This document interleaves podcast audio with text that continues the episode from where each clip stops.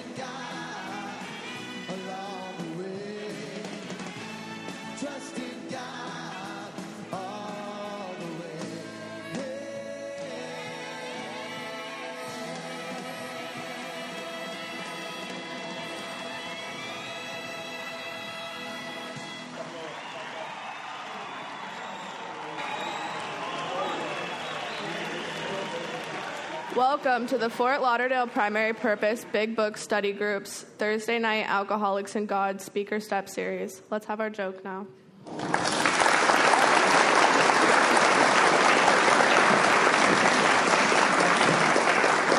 Hi, I'm Spencer, an alcoholic joke teller. And we have another knee slapper from Take Me to Your sponsor, Best Jokes and Cartoons from AA Grapevine. A drunk named Joe put his shoe on after a long night uh, and a terrible hangover. His wife noticed that his left shoe was on his right foot. Joe, your shoes are on the wrong feet, she told him. He looked up with a puzzled expression and said, Oh no, honey, these are my feet.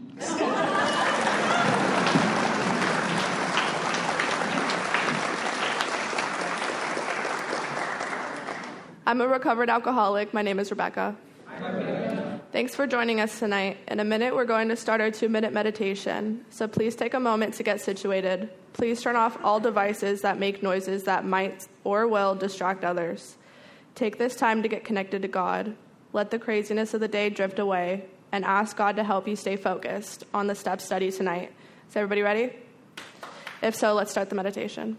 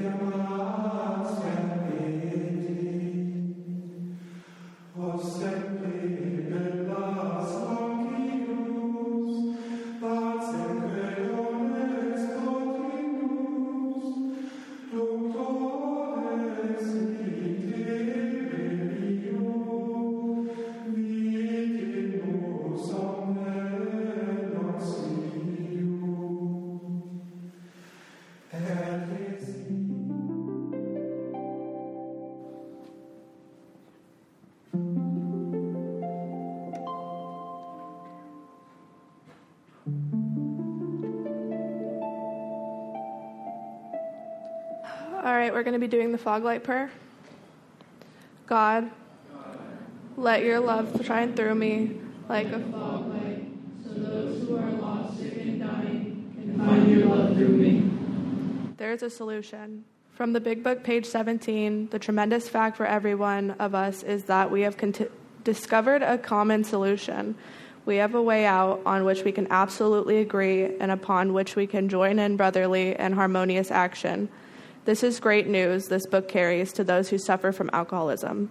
I've asked Brian to read the Appendix 2 Spiritual Experience. We read this because the main purpose of the 12 steps is to have one, so it is kind of important to know what one is.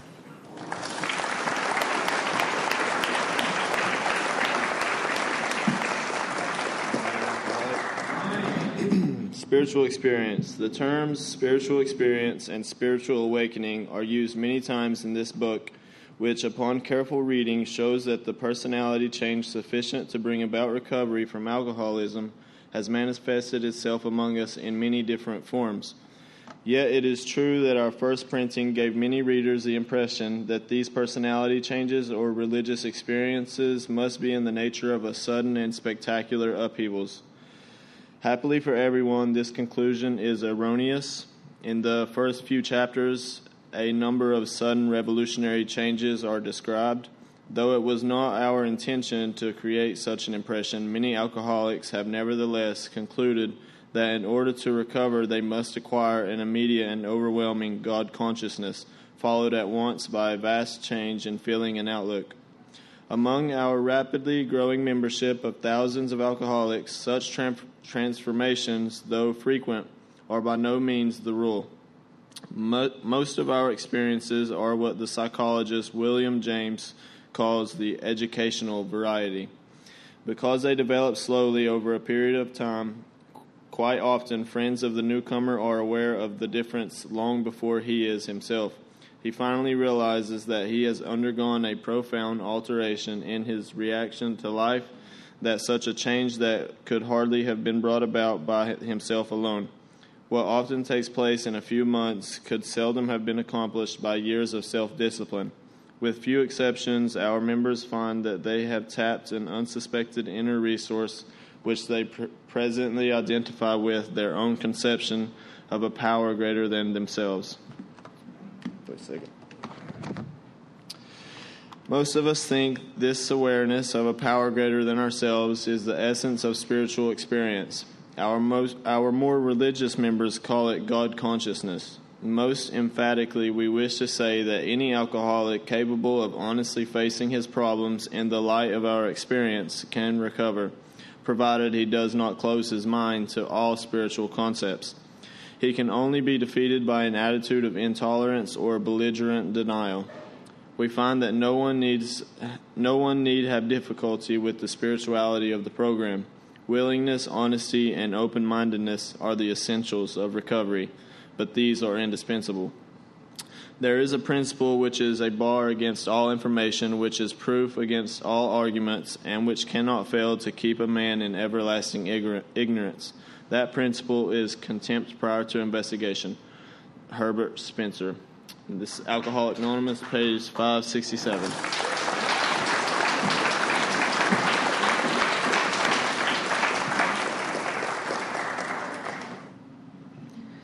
Please refrain from disturbing others by talking or constantly getting up and sitting back down. This is a tech free meeting, so set your phones to airplane mode or meeting mode or just turn them off. Tonight we have Tom with session two, and it's, it's going to be a good one. It's going to be good.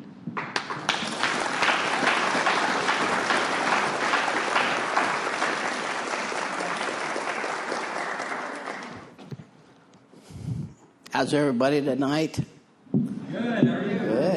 Good. I'm glad to see you came out, braved that terrible weather. I know it's uh, hasn't been sunny. It hasn't been very sunny, has it? You know, and the jokes ain't getting much better either, are they? That's okay. I'll tell you one of my old favorites, okay? Especially it's a it's a good one for tonight.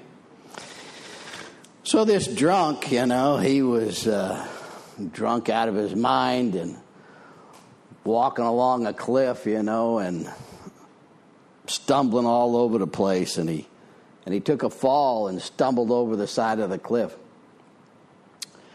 And there was nothing. I mean, it was a sheer cliff. It went a couple hundred feet.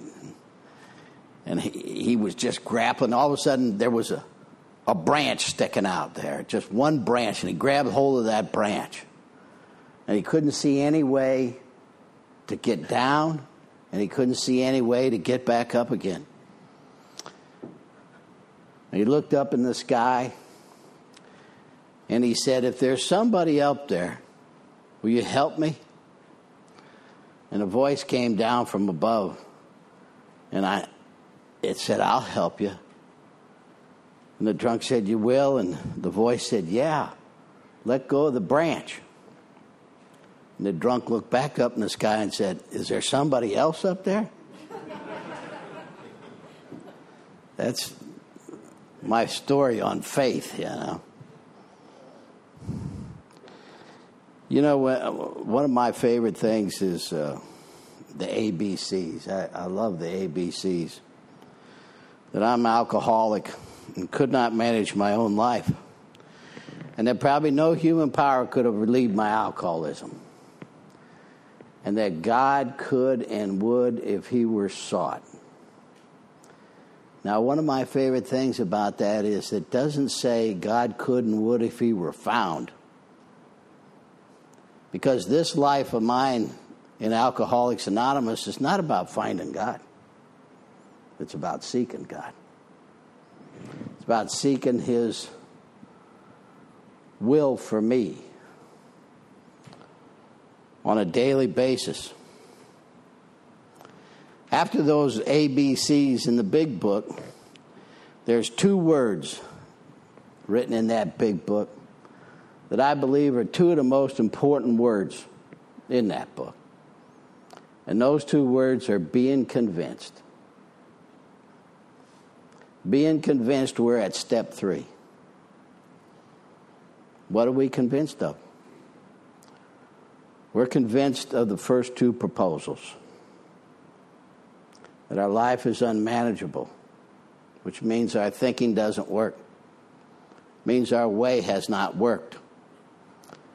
No, those of you who were here last week heard me talk about my story and how I tried to make my way work for years and it never worked. How I wanted to believe that all I had to do was just not drink. That I managed my life if I just didn't drink. You know, I come in here 50 years ago and I look up there and and I say, yeah, well, you know, I'm here because I have a problem with drinking. And so if I don't drink, I don't have any problem, right? I mean, you know, it means I got drunk and I got thrown in jail. So because I got drunk, my life's unmanageable if I get drunk. I mean, my life should be manageable if I'm sober and I shouldn't have to do anything but just quit drinking because that's what made my life unmanageable. And I always talk about, well, if that was the fact, then why did I continue to drink again? Because I didn't pick up a drink drunk. I picked up a drink sober. Because, like I said last week, you know, and I and I will repeat a lot of things because I need things repeated to me. This program is a program, a constant repetition, rep, reparation. Yeah, that's a good. That's, that's what it is, reparation. We'll get into that later, okay? but repetitive, constantly, over and over, the message needs to be given to me repetitively over and over again because I got this built in forgetter. Because what the, what the problem really is, is the problem is not an addiction. It's not a substance. The problem is an obsession of the mind. And the obsession of my mind tells me that I am the power. I'm the power in this life. That I can run my life. That all, you know, I used to say that all the time. All they need to do is just leave me alone. If everybody just leave me alone. My old man would leave me alone, stop telling me what to do all the time. You know, I got tired of my old man telling me what to do all the time. That's why I joined the army. Then I had a whole bunch of son of a bitches telling me what to do.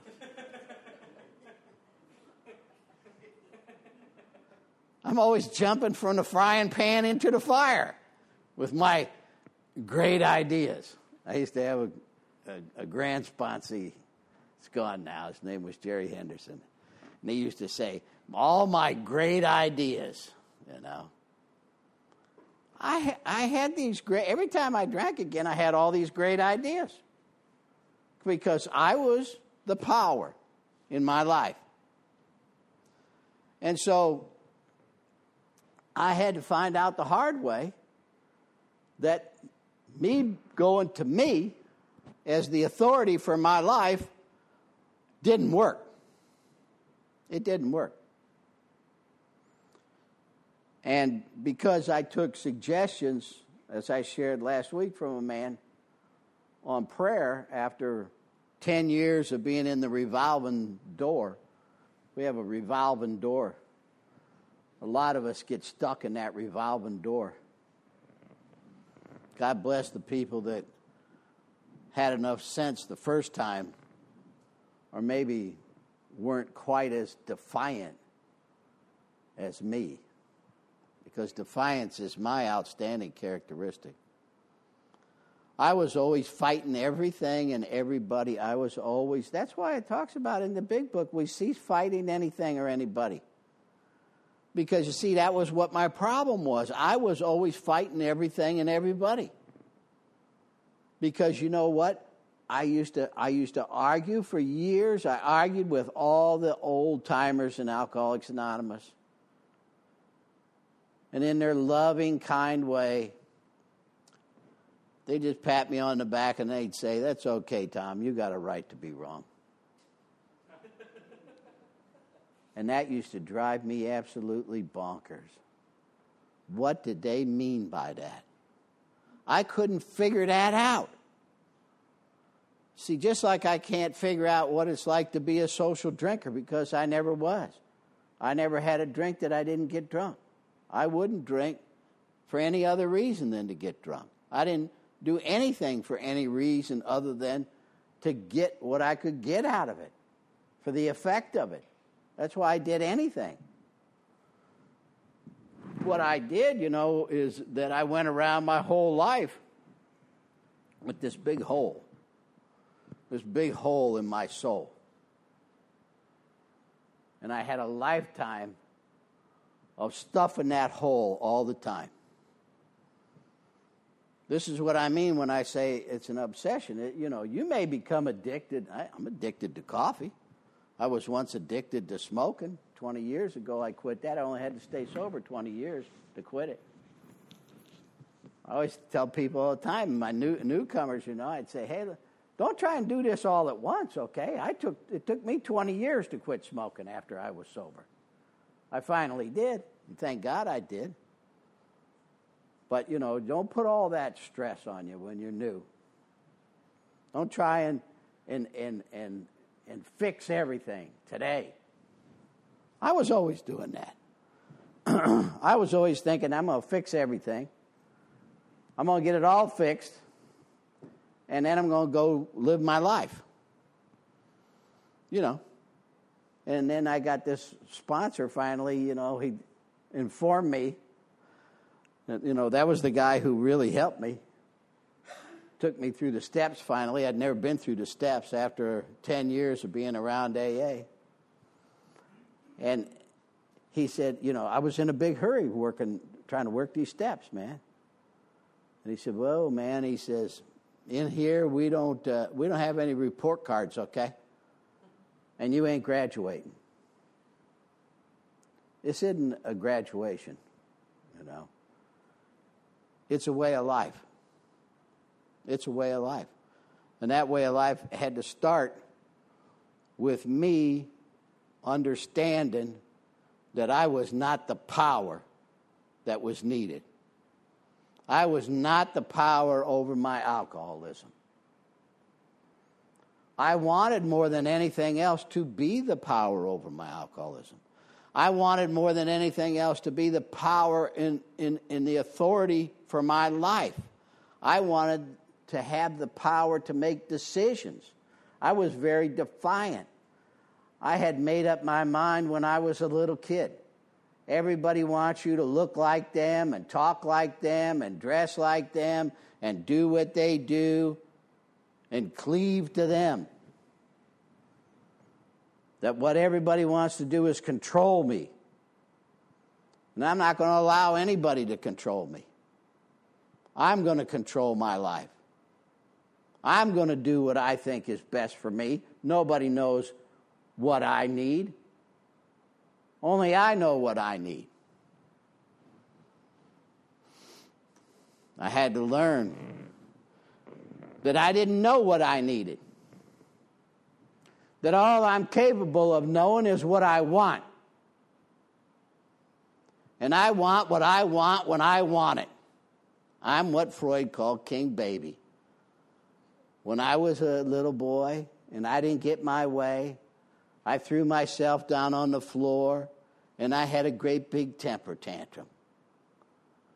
And when you grow into a man and your temper tantrum turns into bopping somebody over the head with a heavy ashtray in a bar, your timeout gets to be county jail. And you can be a grown man, just like I was, and still be a big effing baby whining and crying and bitching and moaning all the time about how you've been treated bad. People haven't done you right. Wham, wham, wham, wham, wham. I recently told a guy, I says, You know what your problem is?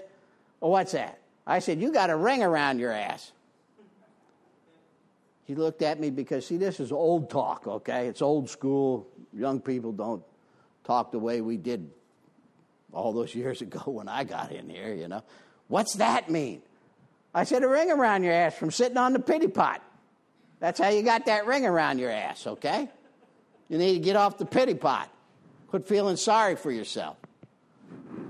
This is what, what, did, what made me an angry young man? What made me so angry?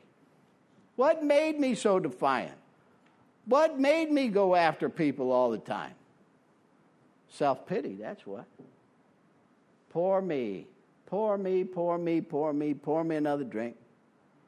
Because you see, self pity begets anger, and anger begets self pity. It's like a dog chasing his tail around and around and around and around because I ain't getting what I want. I come in, in here and you tell me about this loving God, and I'm doing the right thing. You know, now, now I'm doing the right thing. You're supposed to kiss my ass, okay? That's what you're supposed to do. That's what everybody's supposed to do now, is kiss my ass because I'm doing the right thing. What's your problem? How come you're not doing that? And you tell me about this loving God. Well, I don't see that. I don't see nothing but some monster, you know, that punishes a bunch of good people and rewards a bunch of assholes. You tell me that he's a loving God? See, because I've already judged God. That's what I've done. I've judged God. He don't behave right. He don't do things my way. What kind of God is that? Because I know the right way things are supposed to be. I remember, that, you know, 50 years ago, they gave me a big book. I took it home, and as far as I got was page 62, where it says in the, in the, in the first paragraph, on page 62 selfishness and self centeredness, we believe, is the root of all our troubles. You know what I did? I threw the book across the room. That's just a bunch of crap. I never picked that book up again for years. The only reason, like I shared last week, that I kept running to Alcoholics Anonymous was because it got me out of trouble the first time I came. So I knew that my hustle worked. And so I kept trying to run that game. The only problem is alcoholism, if it doesn't kill you, it has a little trick for you. That trick's called progression. And that period of time that I could spend out there on the street, that started getting shorter and shorter. Those bottoms started coming faster and faster as the years went by. And the periods of time that I could sit around in these rooms and be full of crap, because you know you're full of crap. You know you are. You're sober and you're not doing what the other people are doing. You think you think you know what you need to do. You know how to run your life. You don't need anybody to tell you how to do anything. I just need to go to meetings. Well, I got I got news for you. These meetings, they might be essential, but they're not going to get you sober. Hanging around, taking up a seat in AA. That's not going to get you sober. That's not the program Alcoholics Anonymous. That's a meeting that's fellowship. It's essential. We need each other. We need fellowship. That's one one part of that triangle, but it ain't recovery. Recovery's in the steps. And I didn't want anything to do with anybody telling me that I was wrong. Because deep down inside of me, you see, I didn't understand because I hadn't worked any steps. I didn't understand that there was something wrong with me.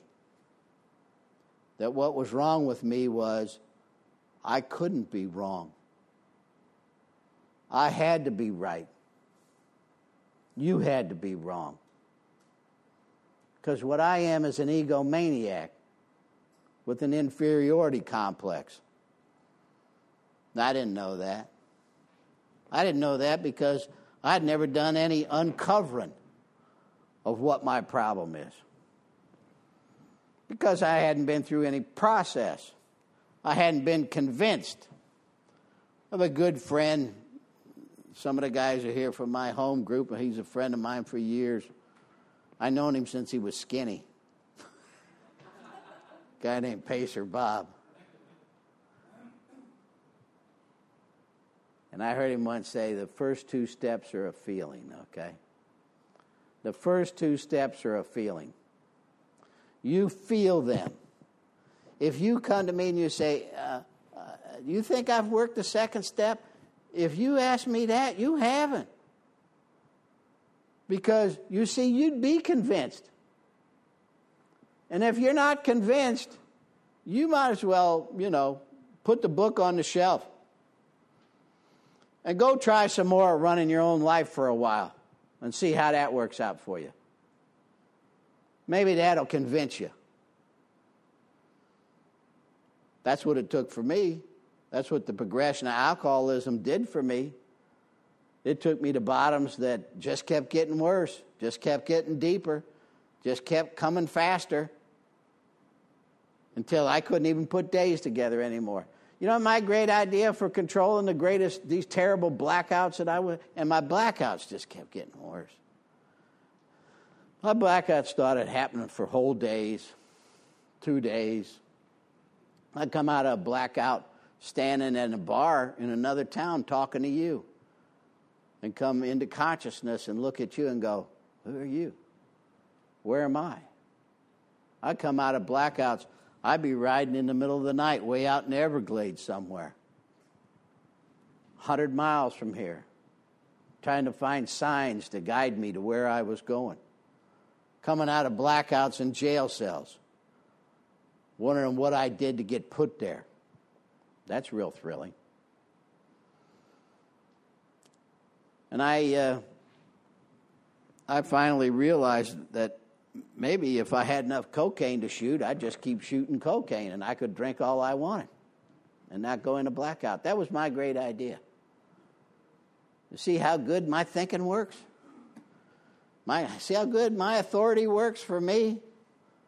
And that sickness, you know, it just, that mind sickness of listening to this crazy man that's up here in my head just gets worse and louder as the time goes by. And I had to give it up. Uh, like I shared last week, I got divine intervention. Sober, sitting in a jail cell in the Boynton City Jail on attempted burglary charges, waiting to be put in, up in gun club. Sober and thinking to myself, why can't I run my life? And that little voice that wasn't mine deep inside my head said, Because you're crazy, man. You're crazy. That's why I can't run your life. The reason you're crazy is because you think you can. That's what makes me crazy. Is I think I can. Why do I need to be restored to sanity if I'm sane? If I'm sane and if I have soundness of mind just because I don't drink, why did I always drink again? I guess I didn't have soundness of mind. I guess it didn't have anything to do with the alcohol. You see, the alcohol didn't make me an alcoholic, the drugs didn't make me a drug addict. It's not an addiction, it's an obsession with the mind.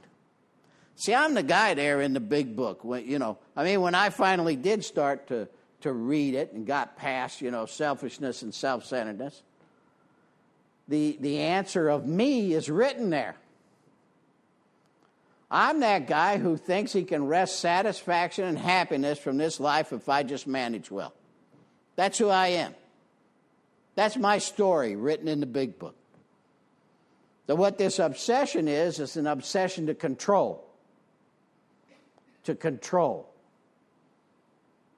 To find a way to have things make me feel okay, because I don't feel okay. I never felt okay. I never felt okay in my whole life until at 13 I found that bottle of wine in the woods and sucked it down. And then I felt okay. The problem was it kicked my ass. And as years went by, it kicked it worse. And so now I'm asked, you know, to pray. And I don't want to pray. I don't believe this God, this God you were telling me about, I, you know, he, he's, he's done nothing but punish me you know, as far as I was concerned. How many times did I use that? Sitting in the rooms, Alcoholics Anonymous, and tell myself, well, I'm not getting the job. I'm not getting the girl. I'm not getting the place to live. I'm not getting money. I'm not getting what I want. Why am I doing this if I'm not going to get what I want? How many times I used that? Because you see, I believed that what I wanted was what I needed. What I wanted, when I go to me as the authority for my life, is I'm talking to me. And I'm telling me, you need this, and you need this, and you need that, and you need to get all this stuff, and you need to fix everything. That's all I was doing for years. The only reason I came was to get my stuff back. To get a license back, to get a girlfriend back, to get a place to live back, to get a job back, get a car back. Just get back what I need. Thank you, AA. I got what I need now. See you. Got the law off my back, so I don't got to worry about them anymore. And I had to be taught, you know, I had to be taught that I don't have the capacity as a human being, I don't have the capacity to know what I need. I only have the capacity to know what I want. And getting what I want never changed anything.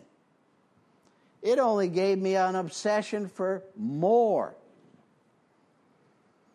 Because if a little, just like liquor, if a little was enough, I just need more.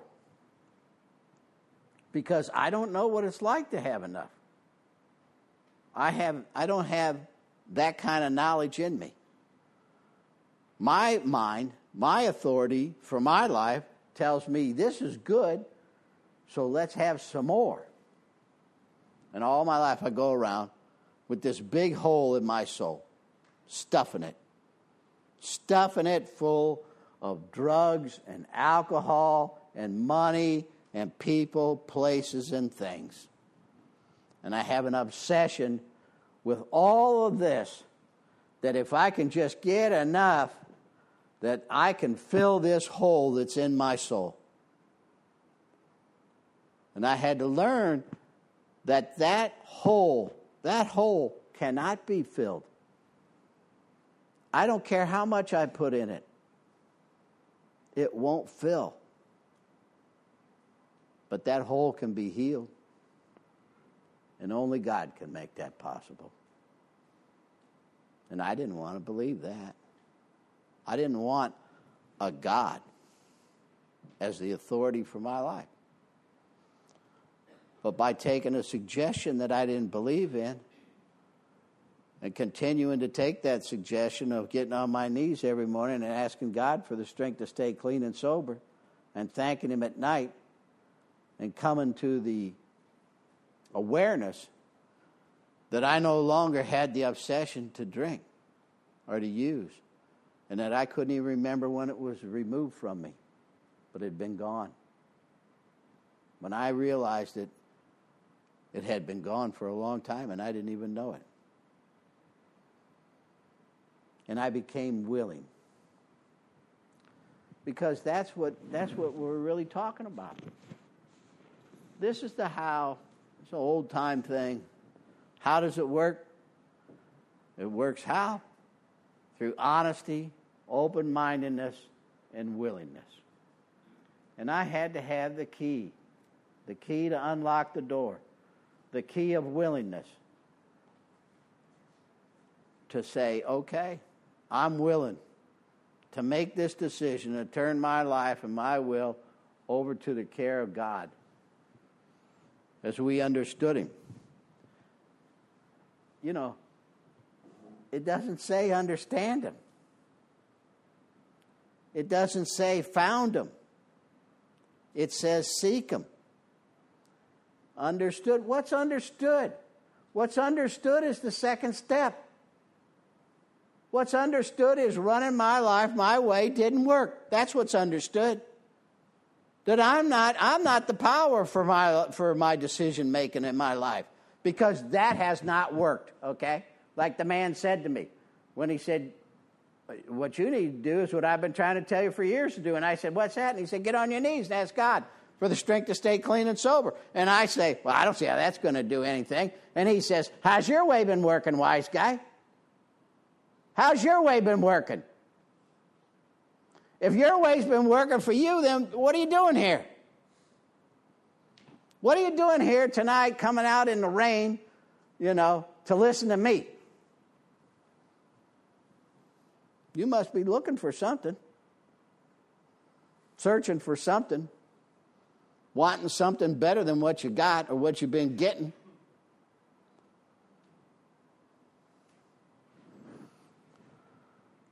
If nothing changes, nothing changes. That's what I learned by doing things my way. Nothing changed. I just got sicker. That's what changed. I got sicker.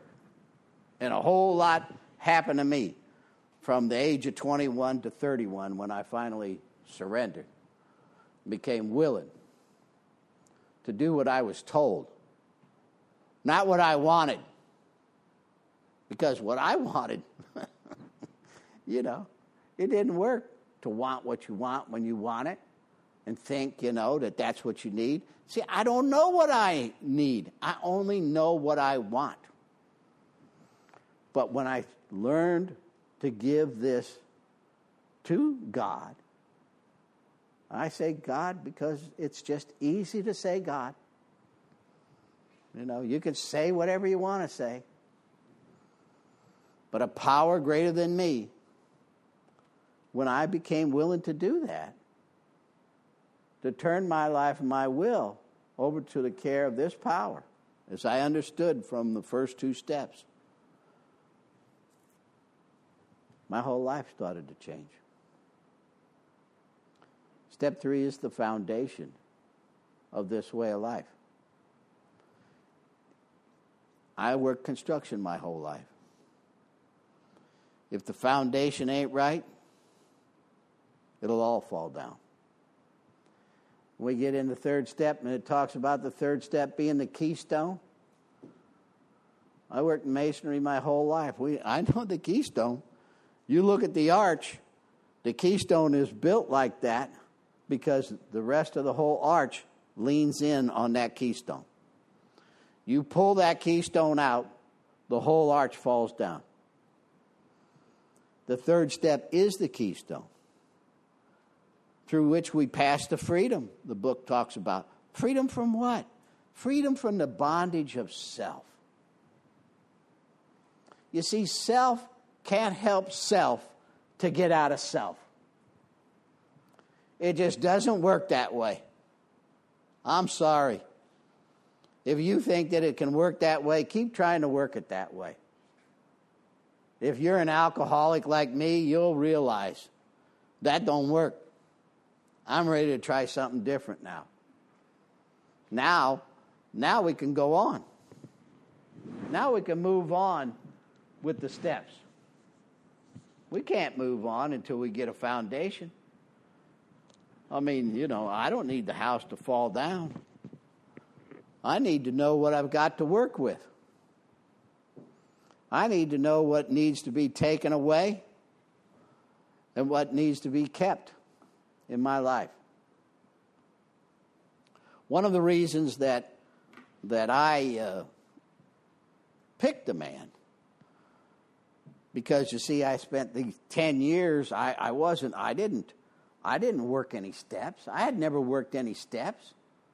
All I did was. I don't even say that I was in and out. I quit saying I was in and out for ten years years ago, and for, and for all this time now, for since that time, I have said I've been I was around Alcoholics Anonymous because I was never in it. I was just around. And there's a big difference between being around AA and being in AA. Because the people that are in AA are doing the deal. I wasn't doing the deal. I was taking up a seat. I was hanging out. I was getting court cards signed. I was, I was just submitting to powers that were greater than me to keep from being punished. And there's a big difference between surrender and submission. There's a big difference between compliance and true surrender. Because that's really what my life is about. It's about real, true surrender on a daily basis to a power greater than me to be the authority in my life. And to practice these principles, the steps themselves, and apply them to my life on a daily basis. Step in application, not in education, I could have read lots of books on construction, but if I hadn't have gone out there and worked in the field and applied myself, I never would have learned my trade just by reading a book. I got to do it. That's what I mean when I say application. It has to be done. And so I need a master, right?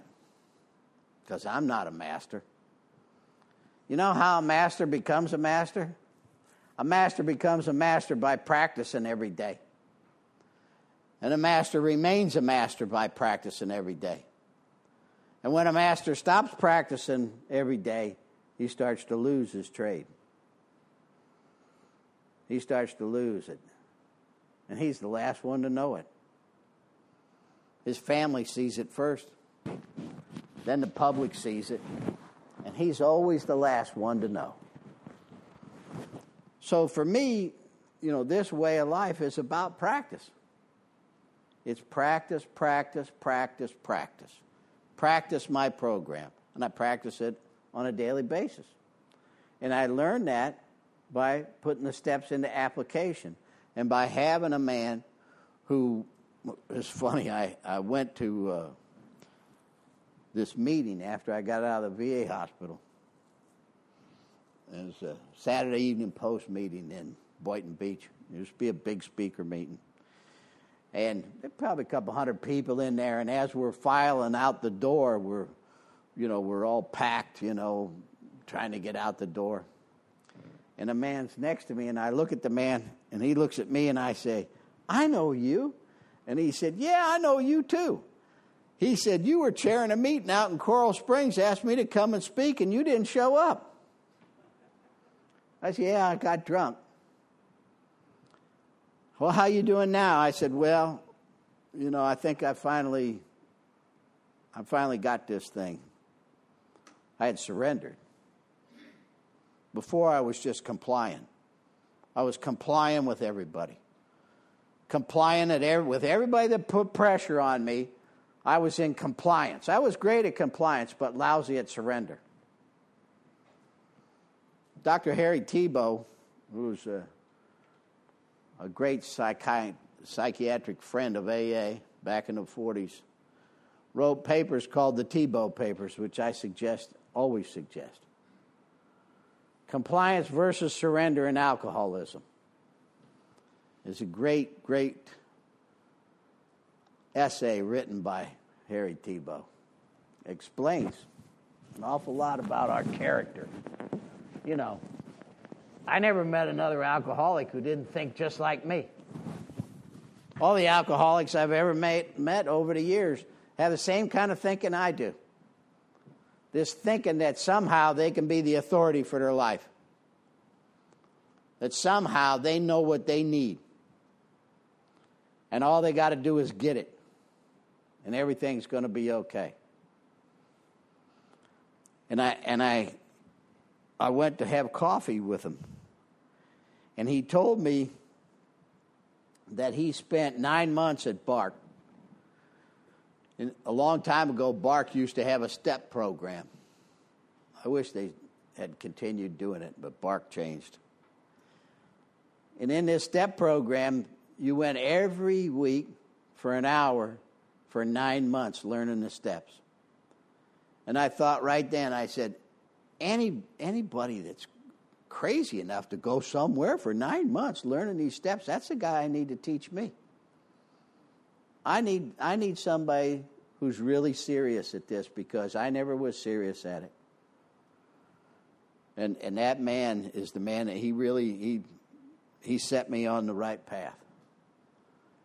And he had me doing things that other people, other, my other friends in Alcoholics Anonymous used to say, he's crazy. That's not what the big book says. That's not, that's not what this says. That's not what that says. I'd fire him. Well, I haven't seen them in years. But I'm still here after 40 years. And he's still here with 50 some years. Went back to New York City. Tommy Noonan. But he said, This is the way we're going to work the four step. Now, you can work the four step any way you want it. I think what's really important is that you work a four step, you know, that you make an attempt at it. I mean, nobody said you only have to do one. You know, you can keep working at the four step as long as you want until you think you got it right. But I'll tell you this I've only worked one four step because that's all I ever needed. Because that four step, when I worked it, was very thorough and done under the direction of, of my sponsor who learned it at BARC. And I know a lot of other old timers in, in this community between Fort Lauderdale and, and Palm Beach County who went to BARC, guys with 45, 50 years who only worked one four step too, because that was about then. It was about the past.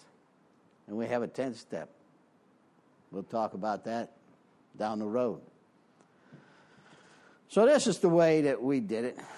You know, first of all, he said to me, like I often said to him, because I'm a wise guy, and I'm I'm always uh, defiant. And he starts to tell me, and I, so I'm I'm always going to tell the sponsor, right? I'm always going to argue with somebody because I always want to be a big shot. I had to learn, you know, I learned a lot of things in the years that I was around, believe me. There were a lot of men who really wanted to help me, who, who, who gave me things that were retained in my mind that didn't flower until later when I, when I really took sobriety seriously. One of those men was a guy named Tex. He used to run or hang around the 101 Club. He's been dead for he died in 1980. I used to say, I wish Tex would have seen me get sober. I, I down the road, a guy that Tex used to sponsor me and this guy in the 70s, Don Ingram. Maybe you might know him. You know, he's been in this community for about 50 years. He stayed sober. I didn't. I, he was in AA. I was just around it.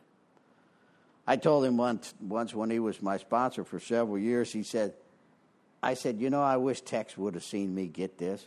I, I, I even went to his funeral, drunk out of my mind, and I stared right in his face, laying in the casket. And Tex uh, and Don said, "Well, Tommy, that just goes to show you how good your alcoholic recall is." And I said, "How's that?" And he said, "It was a closed casket." See, that's what guilt will do to you, you know. And drunkenness and drugs give you ideas and dreams that you think really happened that didn't.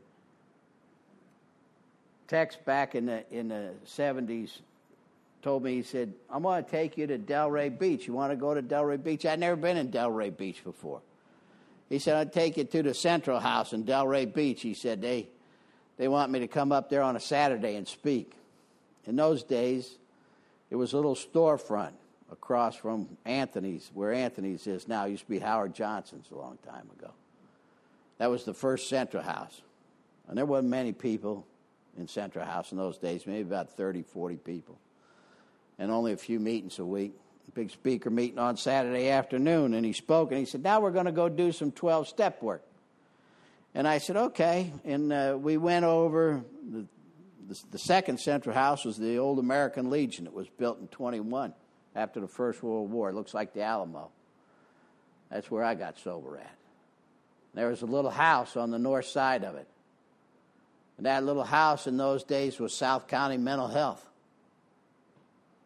That little house with three beds in it with restraints. And that's how they used to take alkies through detox. Strap them down. They didn't give them any drugs or anything. Just strap them down, stick a thing of rubber in their mouth so they wouldn't bite their tongue off. And Tex sits down and proceeds to break out the big book and start reading it to this man who's in full DTs, crazy out of his mind. And all I can think is this Tex is an idiot. This guy doesn't even know we're here. What good is this? This is a waste of time. And I can hardly wait, you know, till I get Tex outside so I can tell him about himself. We get outside and I say, What good did that do? I said, That guy didn't even know we were here. And Tex looked at me and he said, We wasn't here for that guy. I said, Who are we here for? He said, We're here for you. You're who we're here for. They tried to help me, but I didn't want that help. And Tommy, he said, I told him, I said, the way you want me to do this is not the way it is in the big book. And he said, Who's the sponsor? And I said, You are. He said, Then you'll do it my way, or you'll get another sponsor. And I said, Okay. So we did it his way. And that's the way that I've been doing it with my guys for years. The same way. And it's basically like, because, like he said, and, and I've always believed this how am I supposed to take a guy? He says to me, How am I supposed to take a guy like you, who is almost completely constitutionally incapable of being honest with yourself, and you're going to sit down and honestly write down a list of resentments and fears and the people that are associated with that in your columns. How am I supposed to ask a guy like you to do that? That's not the way we're going to do it. We're going to do it in a way where you're not going to get to lie to yourself. Because you see, this ain't about you analyzing anything. Because we love to analyze.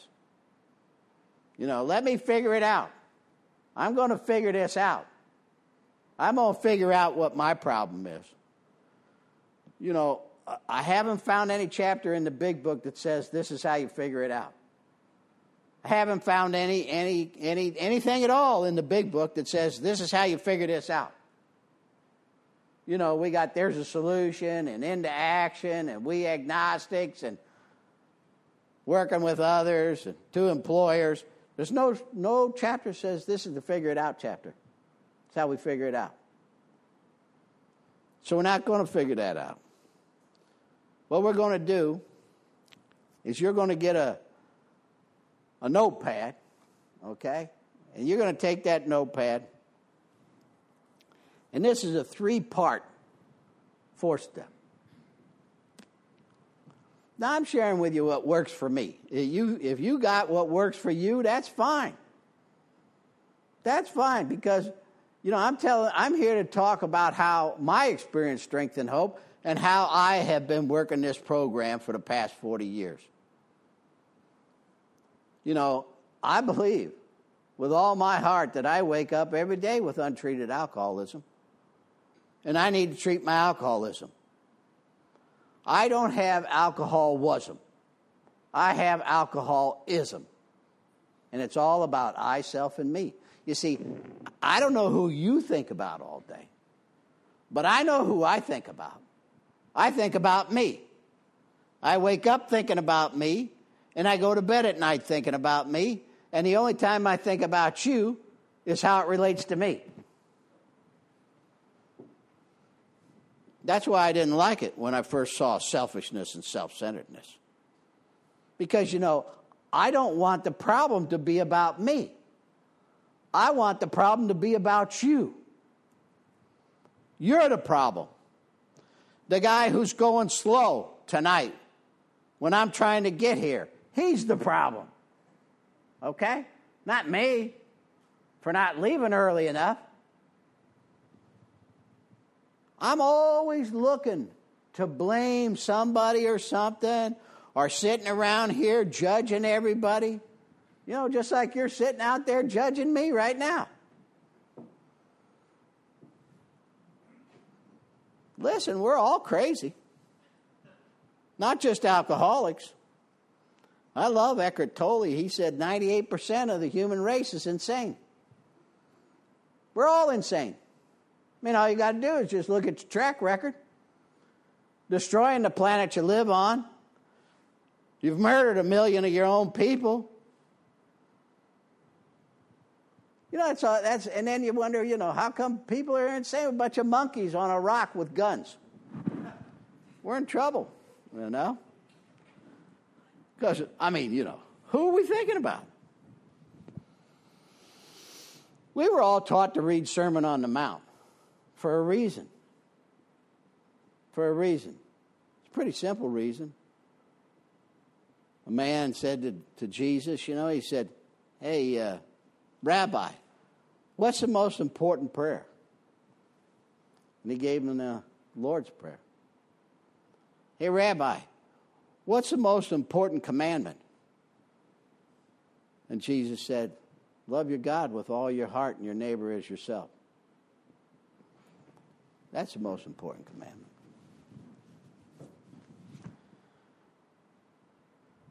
So he says, We're going to we're to get this notebook, and you're going to do this in three parts. And the first part is you're going to write a life story. And you're going to skip a line in that notebook. You're going to write on every other line because you're going to need that line in between for the second part.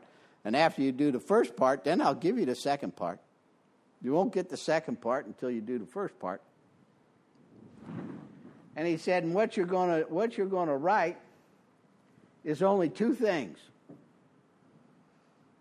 Two things. There's only two things that you're going to write about. You're going to start in a chronological uh, time period from the very first memories that you have as a child, and then in your first 10 years, second 10 years, third 10 years, and only going to ask yourself these two things that you're going to write down on paper. And that is everything that ever happened to you that you felt good about, and everything that ever happened to you that you felt bad about. The first thing I want you to do to, to start to relate to this is go as far back in your memory as you can and write down the first thing that you can remember that you felt good about in your life. First thing I could remember that I felt good about in my life was about four years old with me and my brother, who I'm the oldest, who was a year younger than me, playing in the mud in the backyard. It was just a big backyard of mud, but we were having a hell of a time. And then, and then he said, I want you to think back and think of the memory that you felt bad about, the first memory that you can think of that you felt bad about. The first memory that I could think of that I felt bad about was them bringing my little sister home from the hospital. I already had my brother, I didn't need her. And then I want you to write everything in your life that you can remember that you felt good about and that you felt bad about. However it comes to your mind. And don't don't be sitting there all night long writing. Spend about 30 minutes a night at it, but do it. You know what he said to me constantly through the four step? You got to persevere, persevere. Every time he'd run into him at a meeting, how you doing with the four step? Well, I'm getting there. Persevere, Tom. Persevere. Man, he drove that into me like crazy. I didn't even realize how important that was going to be in my life, in this life. That that principle of perseverance, of constantly working at this, because you see, I never persevered at anything. I was a runner.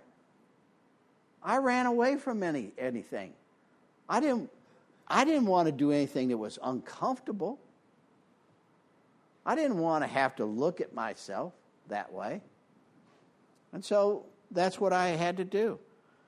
And then he had me take the list of, of assets and defects and start to list those things in that space in between, what those things were, identifying those things. That was the second part. The third part, the third part was counting it all up. Counting it all up to see what were my major defects of character and what my major assets were. So I knew what to work with, what I had to work with. You know, I have three main defects of character that I learned from my fourth step. Self condemnation, I condemned myself to myself my whole life that I wasn't good enough false pride create this character so that I could be somebody that I could be proud of because of all my self condemnation. And resentment. I copped a resentment over it all, over everything. You know, I uh, I got to close, but before I close, I want to just say this. This is uh, from a book that was written. I suggest this book to everybody. Man changed my life. A Mind Power Disease by Bob Anderson. This is where he talks about it. Every, sal- every, solitary, every solitary one of us has a track record that we could use to excuse our behavior. But this program is based on a different concept. Recovery is about the 12 steps, a program of recovery for every alcoholic with alcoholism, regardless of what happened to them in the past. Certainly, you have to identify your defects. That's what the step is about. But if the step were about uncovering memories that you could dwell on, this wouldn't be a program of recovery. Each one of us would wind up trying to recall all the harms and hurts that have happened to us. How could we live today with our minds so occupied by the ratty things that happened yesterday? We'd never make it. I know this is a hard message to hear. I know I repeat myself, but this message has to be heard. Think about it. Does it make any sense that there is something so awful in your life that you can never get rid of it? What kind of God would condemn you to live with this terrible thing for the rest of your life? Maybe there is something that you can't get rid of on your own. But I believe in a higher power that can do for me what I can't do for myself. That's why these steps are in the order they're in. Certainly, there are tragedies. All of us have a list of troubles. I have mine. I can't live in those tragedies and troubles. This is today's life. This is the life in which God says, under His grace, I can be happy, joyous, and free. I don't have to be bitter about something that happened to me in the past, whether it was yesterday or many years ago. The only recovery is possible if you learn to be dependent upon God, totally dependent. In your every thought, in your every deed, you have to be dependent on God all day long in all your affairs. At step four, we're not there yet. We're still trying to learn to get there. We're still trying to find those principles that will turn this program of recovery into a way of life.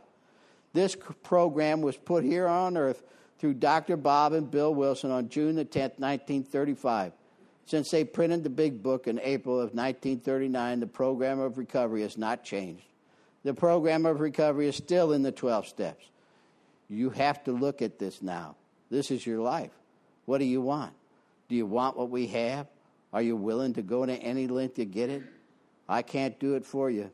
You can't do it for me. But together we can do it. Thank you. Let me share tonight.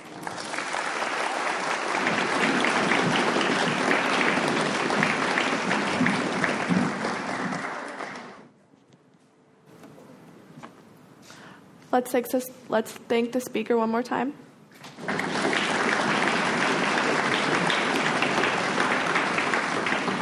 And this is Ryan, our secretary.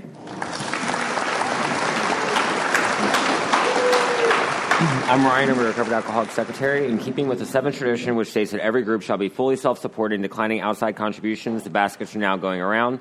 We also have QR codes on the back of the chairs. If you'd rather give through Venmo, you can do it that way. Uh, there's also a QR code in the Zoom. Uh, you can click on that if you want. Um, as the baskets are going around, I've asked Davi to read the recovered statement. We read this notice to explain why many people in AA identify as recovered rather than recovering, and what it exactly means to be a recovered alcoholic. So let's welcome up Davi.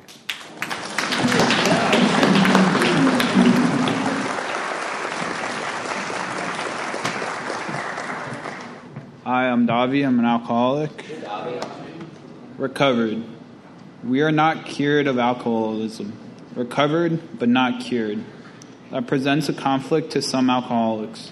If we were cured, we would be able to drink responsibly. No, we are not cured.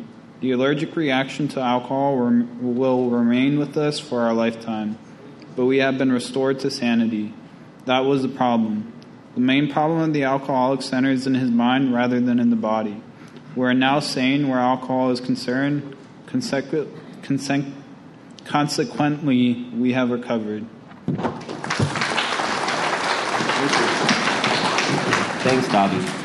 1940 style big book sponsorship from the foreword to the second edition of Alcoholics Anonymous. Of alcoholics who came to AA and really tried, 50% got sober at once and remained that way, 25% sobered up after some relapses, and among the remainder, those who stayed on with AA showed improvement. What we've seen, felt, come to believe, and experienced is that God has not changed over time, and neither should the sacred approach back into his loving arms.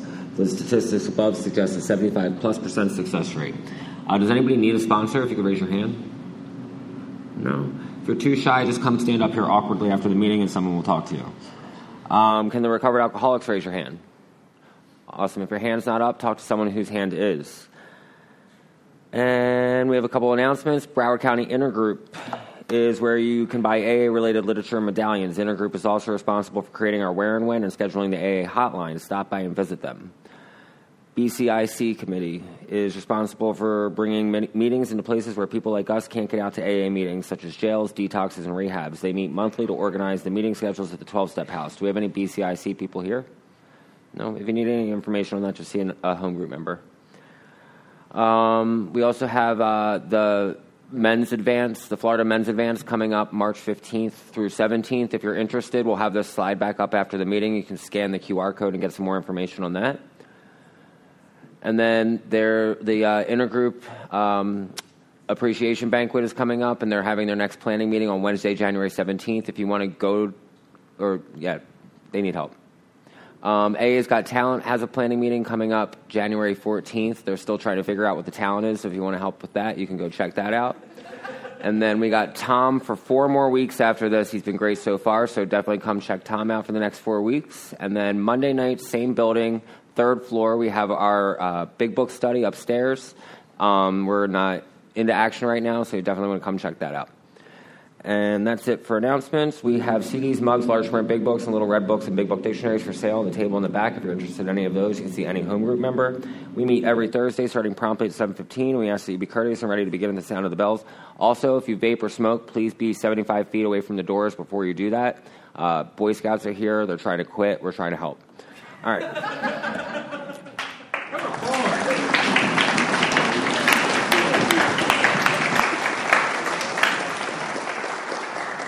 We have tonight's session and all past speaker podcasts, podcasts at alcoholicsandgod.org.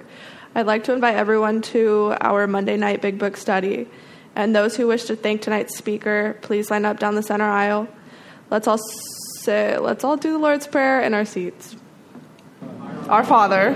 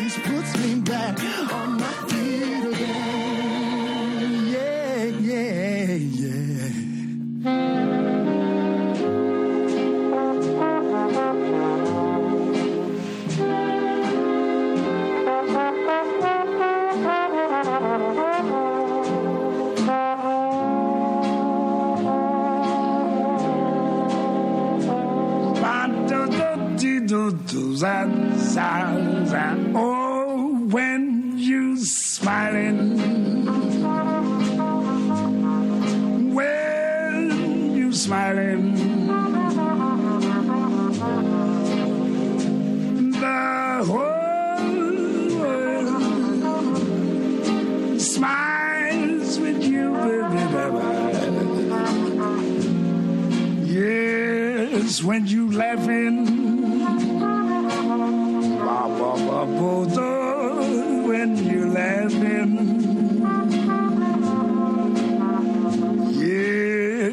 sun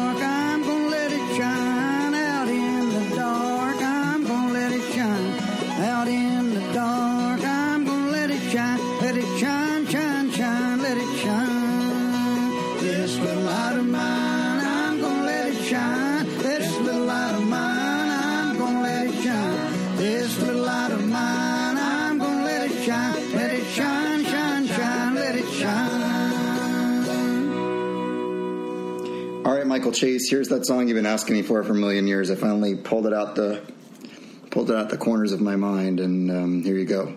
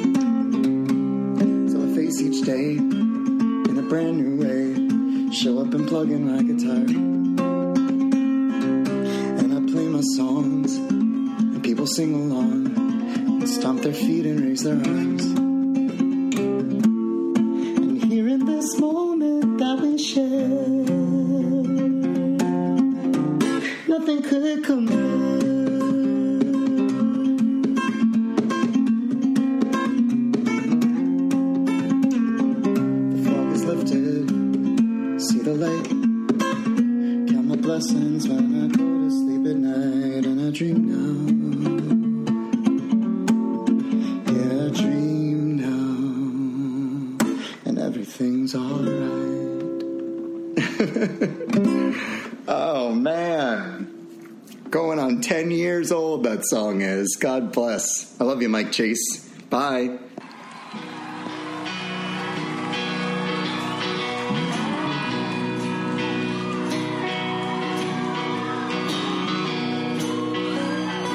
I think you know this one, don't you?